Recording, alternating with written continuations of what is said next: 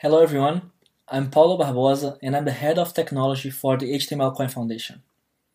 I've decided to start a series of videos about what we have been up to and our development so far and what are the, our plans for the future.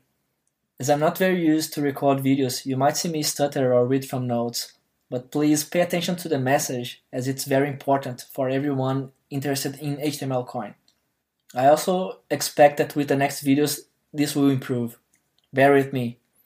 So, in this first video, I want to talk to you about the significant decisions taken a while ago and how they led us to our current path.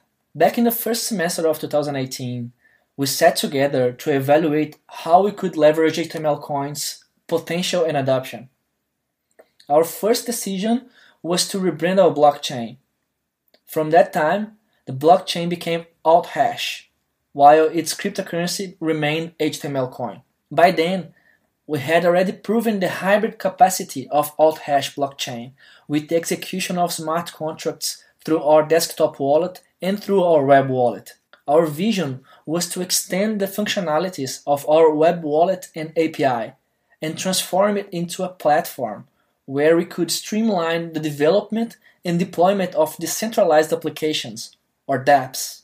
By that, the HTML Coin Foundation would be able to become a software company, developing its own blockchain products, sealing partnerships and contracts with companies and government entities. Today, more than one year later, we are proud of what we have achieved so far. The AltHash web platform is live.